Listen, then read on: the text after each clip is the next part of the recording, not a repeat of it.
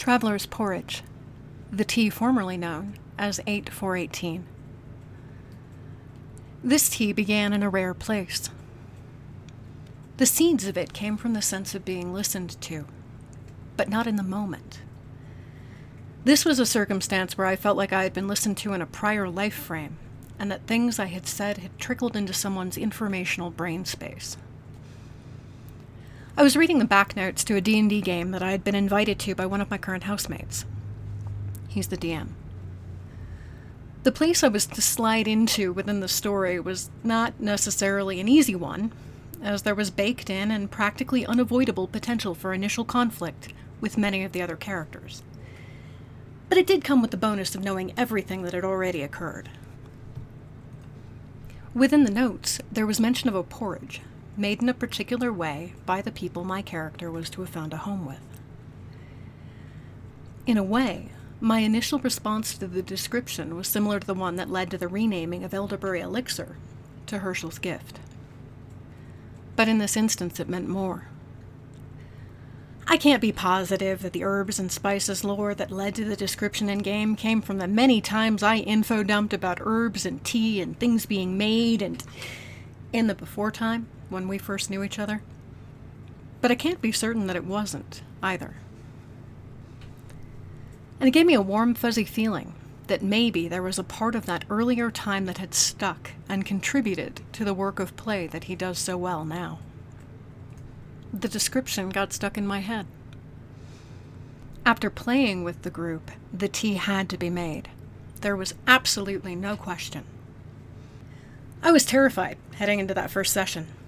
None of them knew me. None of them had probably even heard of me beyond the taking in of old friend in bad situation.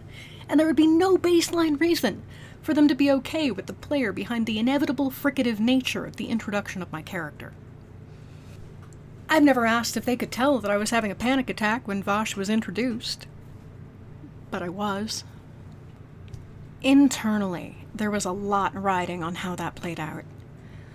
I'd been one of those forever GMs before that session, and one of the long list of things I was worried about was whether or not I would remember how to play just one character, or how to be a player at all.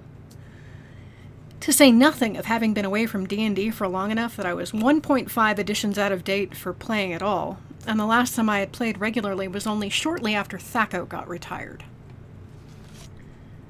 They were incredibly welcoming. Nothing in the in game interactions was unrealistically gentled. In fact, some of those initial conversations were quite fiery. But the welcome extended to me, personally, was like a warm, fuzzy blanket after you've come in from the bitterest of cold, wintry days. And that feeling took Traveler's Porridge from excellent idea to make this tea now. It became the first tea created in this new space, and it was amazing. It reminded me that I am good at this, and that my talents and skills are not intended on a location or on a person, they are mine. They can be enhanced by interactions with other humans, and quite frequently are, but they will not be lost by losing those interactions. I'd lost a step there for a bit, but this tea and that group helped me to find it again. As a winter season gift and thank you, the whole group got to taste test the tea their game had inspired. The feedback was heartening. On another level, this tea knits together old happy memories and new ones. Drinking a cup of it helps the little kid who used to pick elderberries on the way to school come a little closer to the surface. And that is a gift. To date, my favorite thing that has been said about this tea is, and it might be particularly ideal for people who are looking for adventure without leaving the Shire. Now for the basics. Traveler's porridge contains genmai, elderberries, oat straw, cinnamon, and nutmeg. A batch weighs in at 5.64 ounces, approximately 159 grams, and will make at least 40 servings of tea. You can acquire it as loose tea, or it can be made into tea bags for you. As loose tea, you can have it in a five serving sample in either a bag or tin, or a full batch in a bag. As tea bags, you can choose between a single tea bag, a five serving sample in either a bag or tin, or a full batch of tea bags in a bag.